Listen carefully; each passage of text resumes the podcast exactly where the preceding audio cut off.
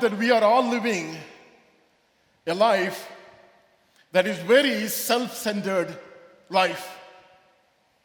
We are all very self-centered people on the face of this earth. So to an extent, God had created us in that same way.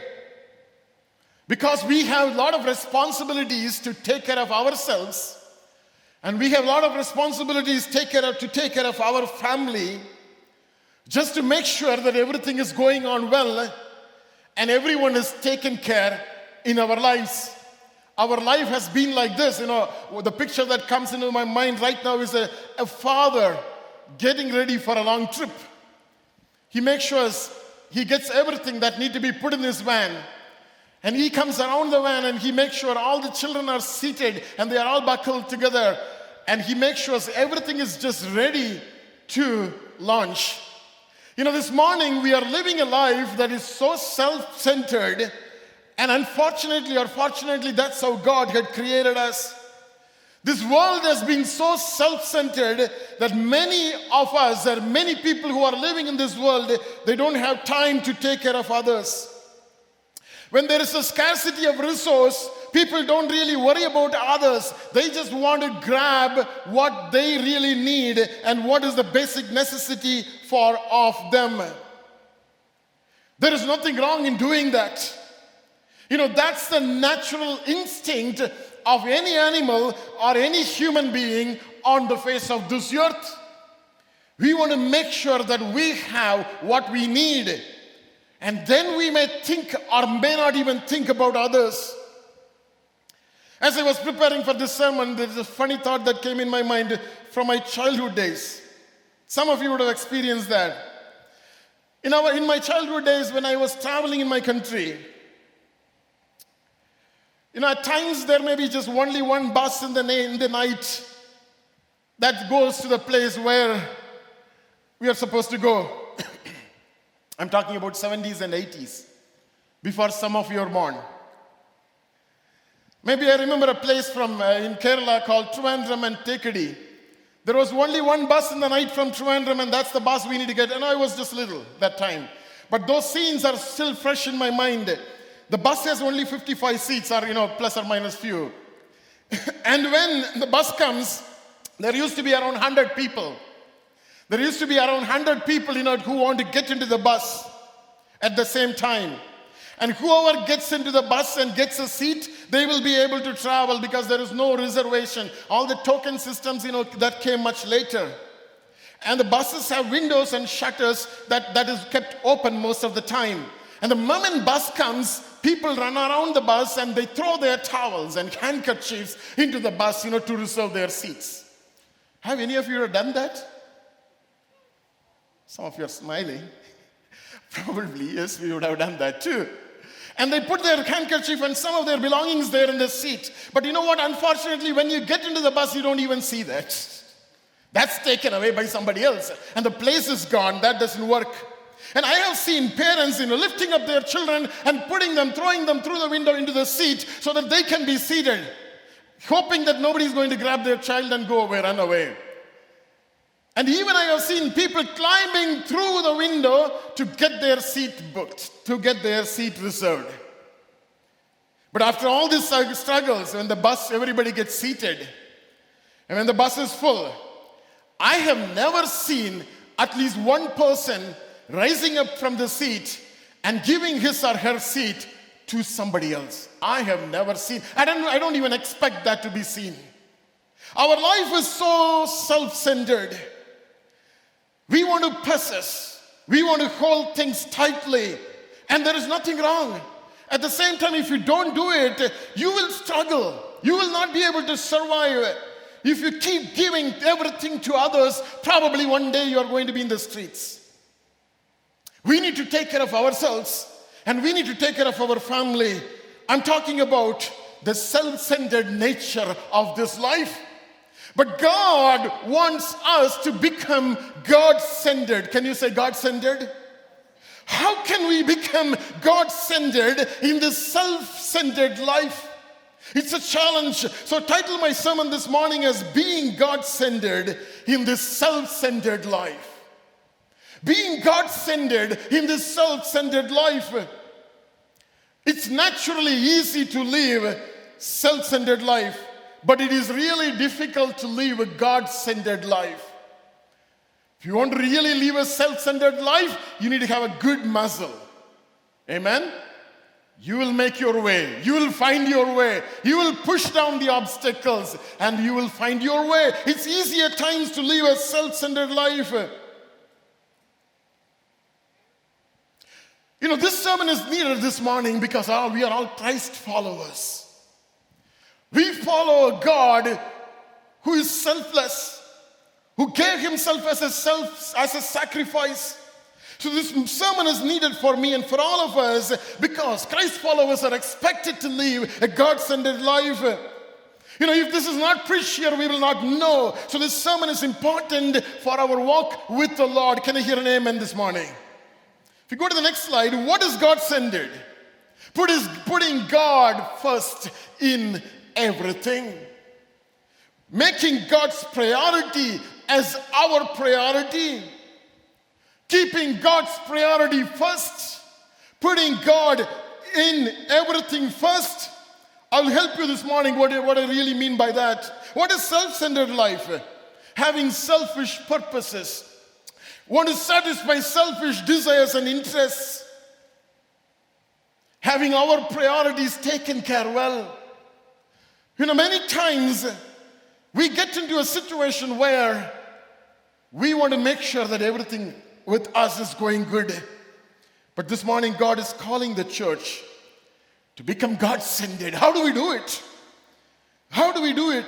A self-centered life revolves around ourselves and our families and our necessities and our needs. But a God-centered life revolves around the pursuit of God, the purpose of God, the priorities of God, and at times the nature of God, the character of God.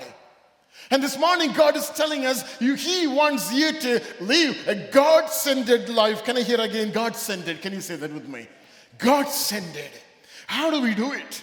There is so much of blessing. There is so much of, grace that is associated with a God-centered life.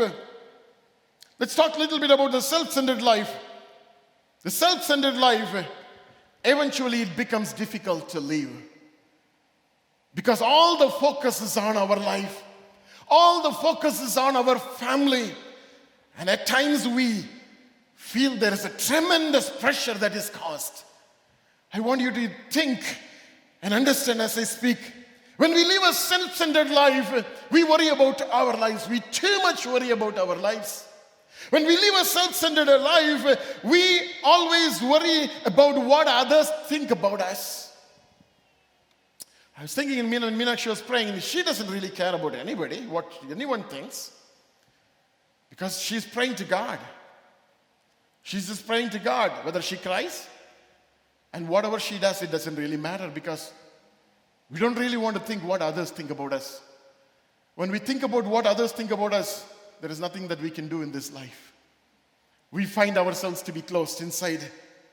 When our life is so self-centered, we worry what others think about us. We always try to defend ourselves. We always try to protect ourselves because our life is so self-centered. We worry about our children. And you know what? At times we get easily disappointed. At times we get easily frustrated. When we keep our lives focusing on ourselves, we easily give up and we easily get frustrated. This morning, God is calling you. God is telling the church, it's a time that we want to become God-centered. But God-centered life is eventually, it's easy to live. We don't need to have the other pressure on us. We don't need to really please ourselves. We don't really need to please our family. We don't need to really please our church. When we center our lives on the will of God. Not only that, God-centered life is protected. Can you say protected? God-centered life is protected. Today, we all need the protection of God.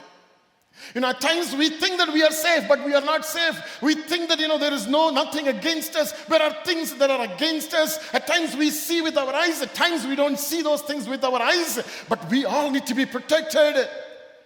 When Jesus was talking to Peter, listen to me. When Jesus was talking to Peter, he was telling about the kind of death that he is going to encounter at the cross. And Bible says, Peter took Jesus aside and he rebuked him.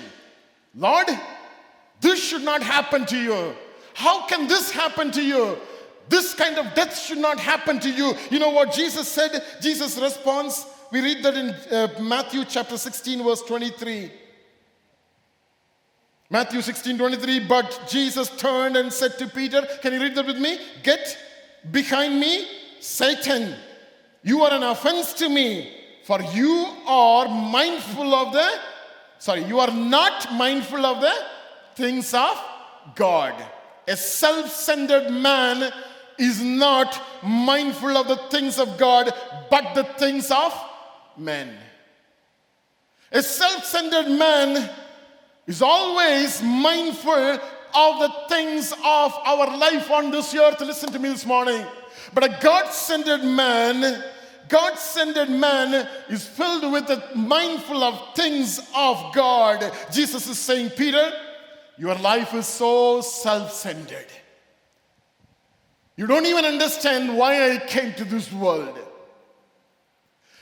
That's very true in our lives too. At times we are so self-centered, we don't even know why we follow Christ.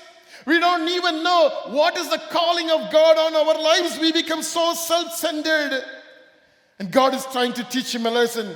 Jesus is telling Peter, you need to be mindful of the things of God. You know, this morning God is telling the church that we need to be mindful of the things of God. You know, it is something which is very difficult to preach and teach. I pray this morning that God may help us. God may help us to understand.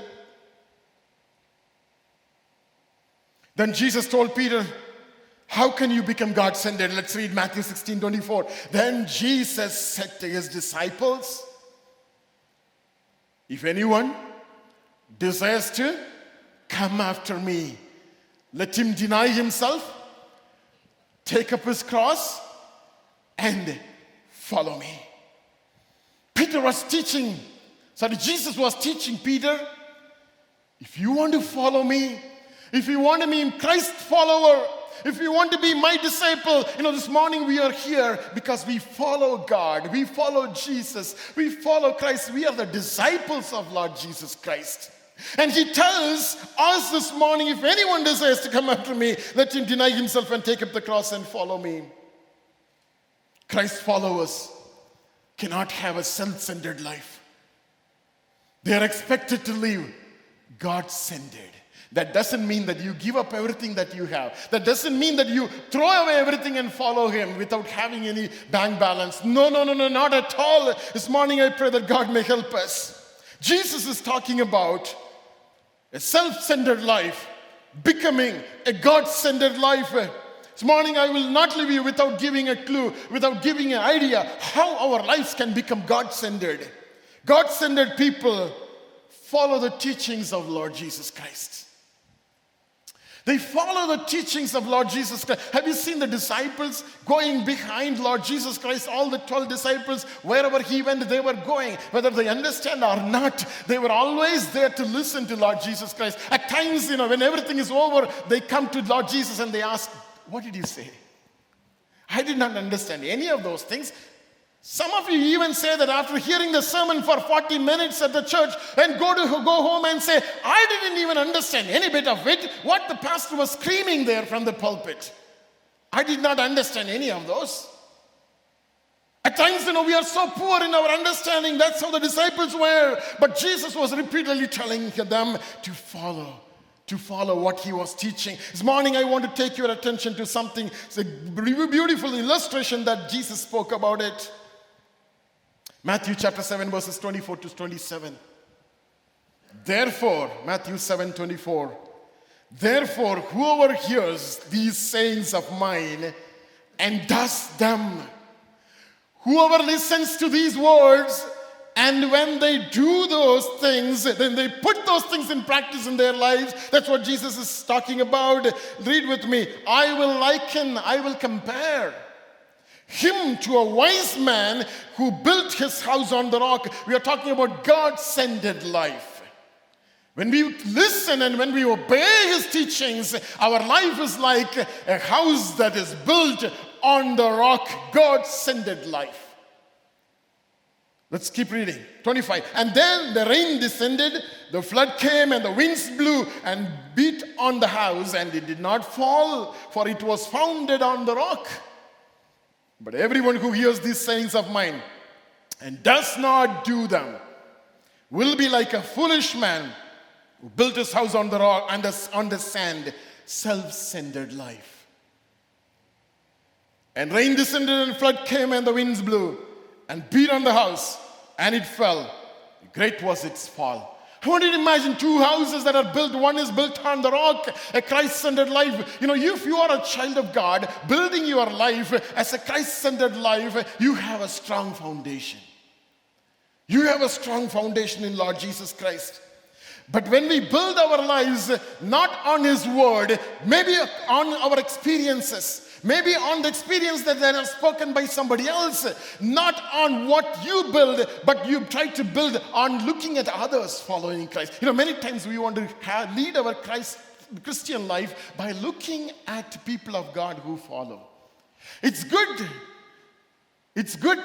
to learn certain things from them, but you know what? They are not accountable for our lives.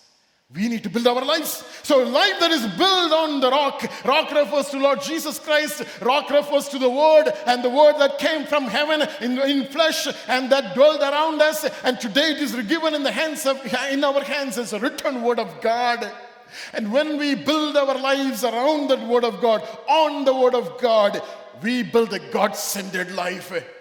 But when we build on the loose sand, we are building our life on ourselves, self-centered life. You can go to the next slide. House upon the rock refers to. Never forget this illustration. It's a beautiful illustration. House built on the rock refers to the God-centered life. House built on the sand refers to self-centered life. Today at times, you know, we neglect God and pay too much attention to ourselves. Eventually we lose the protection of God. The house that is built on the sand. There are times in our lives, sudden sickness come on our way. Sudden troubles come on our way. At times we lose our protection. At times we are under the attack of the enemy. We feel that we are losing our protection. Rain came and flood came and storms, you know, blew on our lives. And it all depends how our life is built, whether we are self-centered or Christ-centered or God-centered. How do we build a life that is God-centered? Not going to preach a great sermon. I just want to give a couple of practical aspects. Today we come to church, as I said, for many different reasons. We come to church to see our friends and plan next week. We can plan. I mean, that's good. That's good. But that's not the only purpose of coming to church. I believe the purpose of us getting to church is to build our lives as a God-centered life.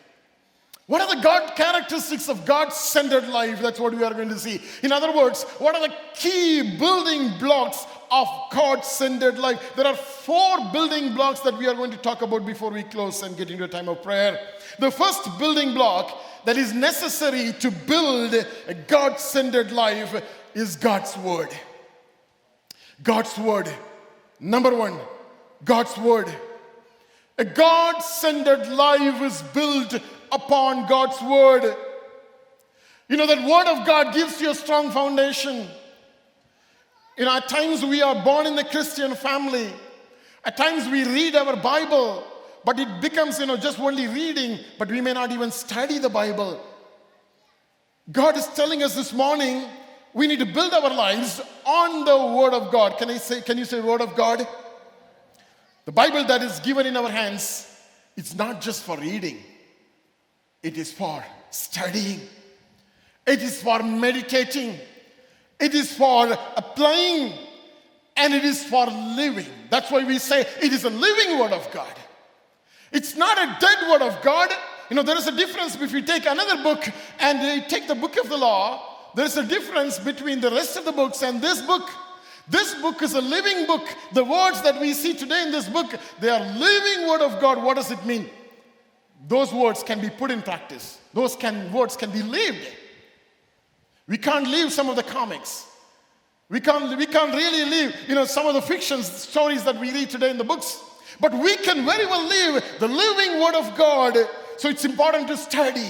There are 4 things: studying and meditating and applying and living. And you know what this Word of God is called? The words of eternal life. What does it mean? This word gives us eternal life. Their life-giving word. When you don't understand this way, this word may not bring forth a life on the earth. But this word is very capable of bringing forth lives into eternity. Eternal life. Eternal life.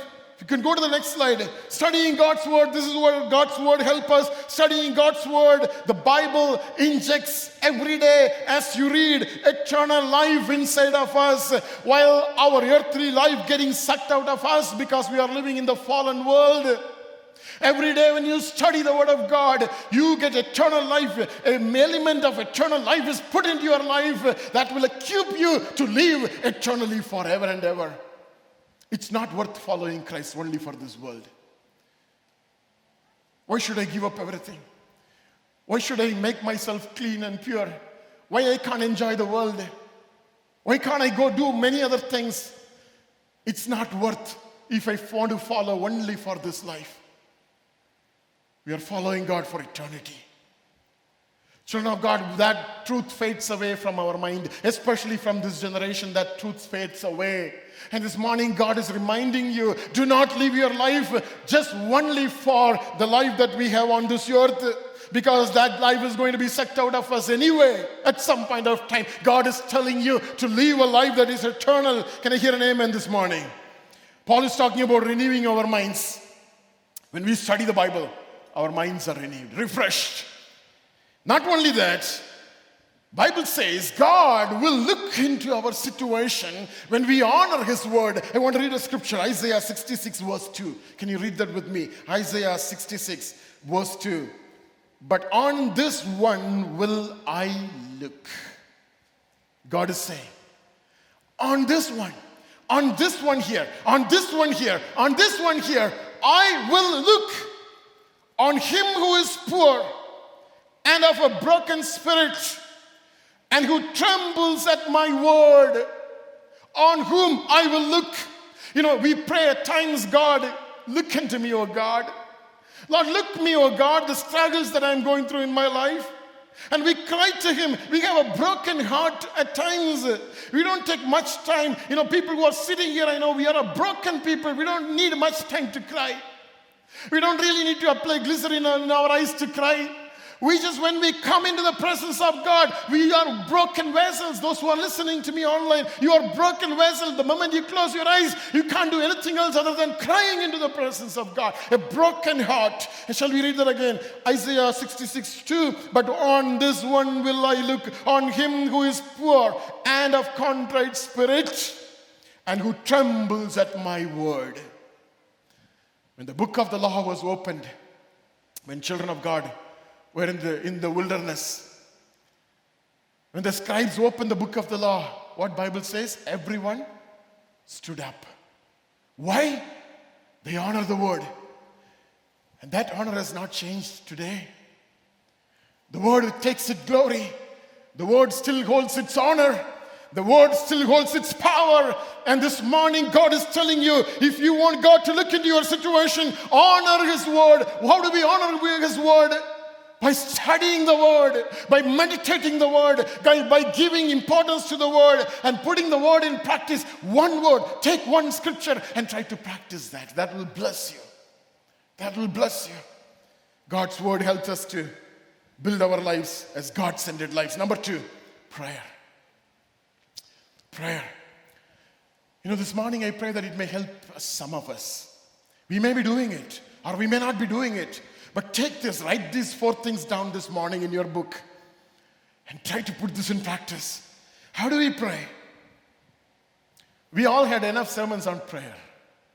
We all know how many prayers are in the book, how Jesus prayed, We know everything, but this morning we're talking about how do we make this happen in our lives so that our lives will be God-centered. You may not be able to pray for hours together. I can't pray for hours together.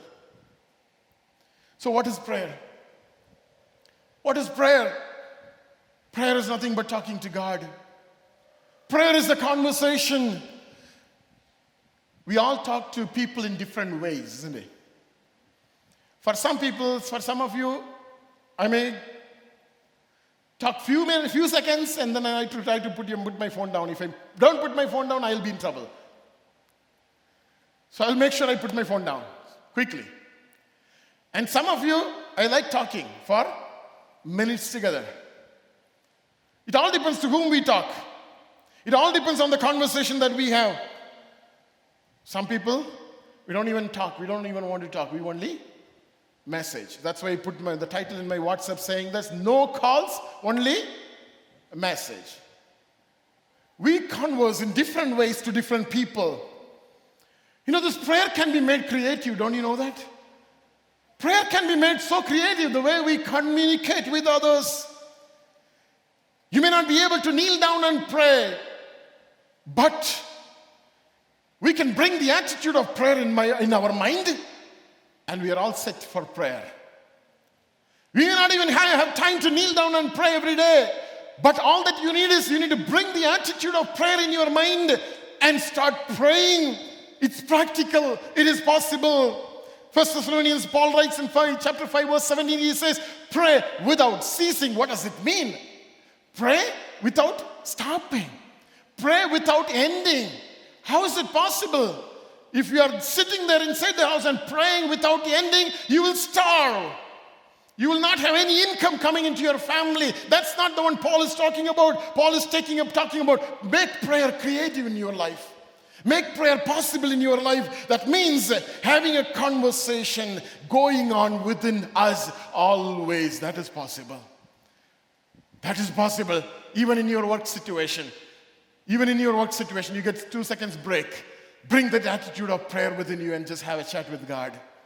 Have a chat with God. You know, you feel that some of your friends, you know, every day you feel like saying just hi and check with them. How do they do? How they are doing? Just do the same thing with God. He loves it. Do the same thing with God every time. When you get time, commune with God. That is what is prayer. Daniel prayed 3 times a day. David prayed 3 times a day. We can pray much more than that. You know what? Because the intercessor is inside of us. That's what the Bible says. The Holy Spirit is inside of us. And you know what? He prays. Paul writes in Romans 8, chapter 8, verse 26. Likewise, if you can read that with me. Likewise, the Spirit also helps in our weaknesses. For we do not know what we should pray for as we ought. But the Spirit makes intercession for us with groanings and words that cannot be even uttered, which cannot be uttered. We all have the Spirit of God inside of us. Allow the Spirit of God to pray for you. Allow the Spirit of God to pray for you. And without your knowledge, you see prayer bursting out of you. Your lips may not move. Your eyes would not have been closed. Still you are praying. We are all so spoiled saying that, you know, when there is a time for prayer, you need to close your eyes. Why are you closing your eyes when you pray? Why are we closing our eyes when we pray? Any answer? Focus. So you need to close your eyes to get focus. Any other reason? Why should we close our eyes when we pray? Somebody's thinking, this is not biblical. You need to connect with God. Prayer is communicating with God. As she said, rightly said, if that is what is bothering you, close your eyes. If there is a distraction, close your eyes. But distraction doesn't really come from eyes. It comes, but the distraction comes from many ways.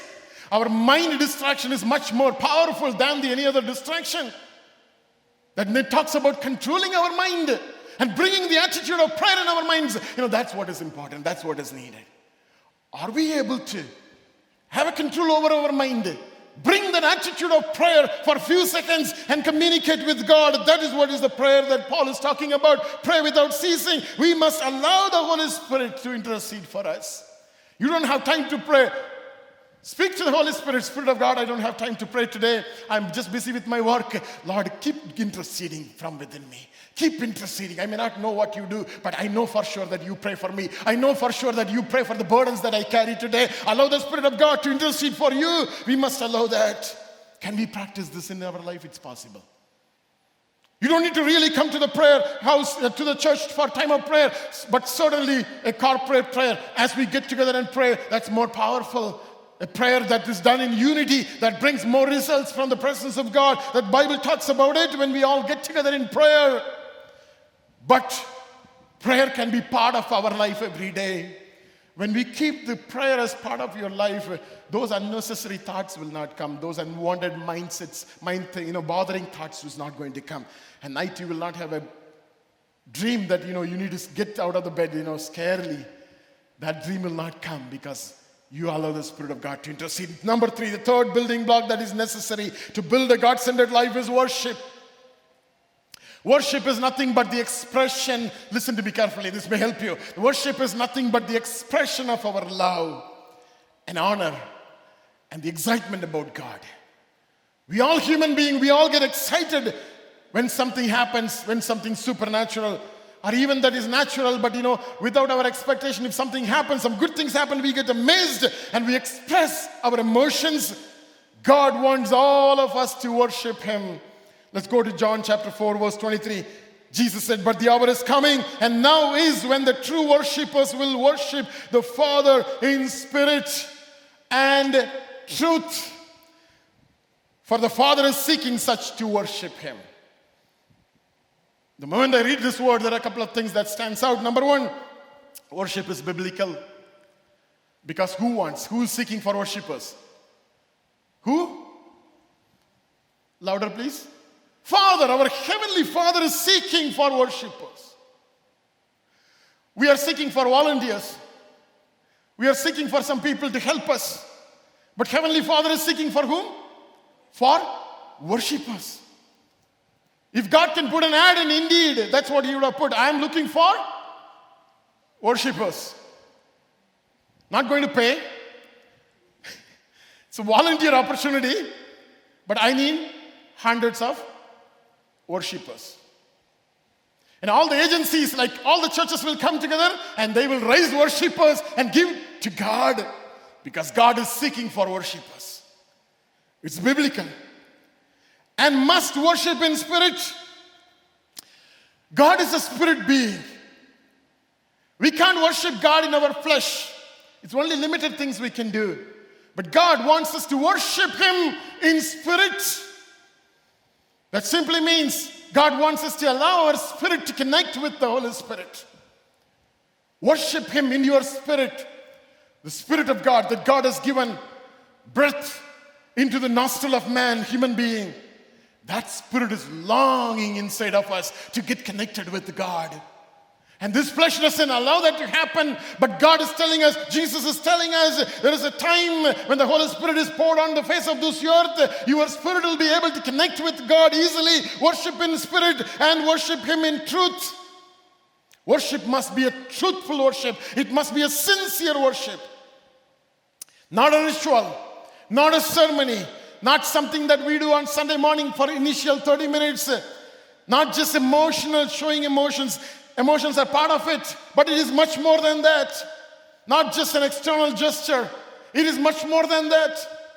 Worship is in truth. Worship in truth. That simply means worship sincerely. Connect with God, with your spirit, and worship God sincerely. Sincerely. From inside of you. When it comes to worship, we all vary. Some of us are really expressive. Some of us really lift our hands. Some of us really dance. Some of us, maybe are very quiet. We are kind of private people. We are quiet within us. In whatever way we worship God, Bible is saying worship God in spirit and in truth. God wants us to worship continually, not just only in church. Even in our life, even at home, even while driving, many different times you can connect with God. Allow your spirit to connect with God and worship Him and praise Him and thank Him and appreciate for Him for what God is doing today. Finally, the final building block that is necessary to build a God-centered life is involvement. God's word, prayer, worship, involvement. Involve yourself in the local mission that God has for you. Actively engage yourself in a local church. You know, for most of you sitting here, I'm very sure local church is the only opportunity for you to minister, for you to do something for God. When you go home, the situation changes. Because you are living in a family, not everyone believes in God. Local church is the only opportunity that you have to serve God. You will have the purpose, you will come to know the purpose of God in your life when you get along with the local church and serving God. You will be able to exercise all the God-given gifts in your lives when we serve God, associating us with the local church. We are all having different kinds of talents. Some of us are having talents to sing. Some of us are having talent to preach. Some of us are having talents to pray, gifts to pray. Some of us are gifted to work with children. Some of us are good in organizing events, putting things together. Some of us are really good in ushering, helping others, helping people to move, helping people to settle down, counseling, cleaning. We are all gifted in many ways. How do we build your life as God-centered life? Attach with the local church wherever you are, whichever church you belong to, and do the work of God in that church. When we do that, our life will be built as a God-centered life. Our life will be built as a God-centered life. And we are under the protection of God Almighty. When we do something for God, God looks into us. When we do something for God, God makes us as a house that is built on the rock. Colossians chapter 3, verses 23 and 24.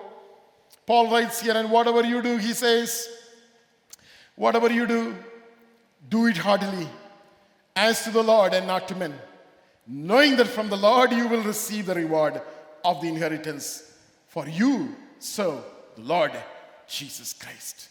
Colossians 3:23. Let's not build our lives as church-centered life. Let's not build our lives as a church-centered life or a ministry-centered life or a man of God-centered life. Let's build our life as a God-centered life. That simply means we are doing what we are doing, not to please an organization, not to please an individual, but to please God. You know, God honors that attitude. Second part of it, involve ourselves in the global mission. Just want to read two scriptures, Mark chapter 16, verse 15. Jesus said to them, go into the world and preach the gospel to every creature. Go into all the world and preach the gospel to every creature. God has brought us to this nation. Preach the gospel. Share the love of Christ with your friends. Look for an opportunity. Keep your eyes open to share the love of Christ. How do we build God-centered life? One more scripture we'll read and close. Acts chapter 1 verse 8. But you shall receive power when the Holy Spirit comes upon you, and you shall be my witnesses to me in Jerusalem and in all Judea, Samaria, and to the end of the earth. We all have responsibility. It's not written only for those missionaries, those are sent out. No, that's wrong. How do we do this? How do we fulfill this vision of God? Either we can go or we can involve ourselves in the global mission. You know, it's not only the local mission. The global mission is important. We need to get to know what God is doing across the globe. We need to know what is happening in the other nations, other countries.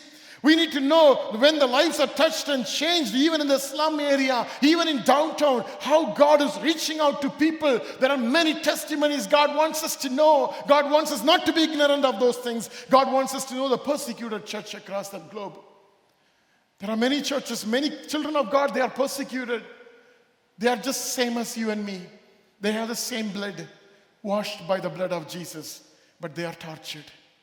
They are tortured. We may not be able to go do anything for them, but we can know what is happening. We can provide support to them, standing with them and praying for them, remembering them. There are underground churches, underground pastors and children of God. They are all suffering. We can pray for them. We can send our support to them. We can encourage them. There are many things that we can do. We can participate what the local church is doing in the global mission. We can participate by supporting orphan children, supporting missionaries, going on mission trips. There are many things that we can involve ourselves. When we do all these things, God will help us to build a God-centered life. Just want to close in the time of prayer right now. God wants us to build a God-centered life through studying our Bible, praying, by worshiping God, and involving ourselves in the work of God. There are many ways God is opening opportunities for you to involve. Step into those areas. Step into those areas. God may use you. Shall we all just rise for a time of prayer this morning?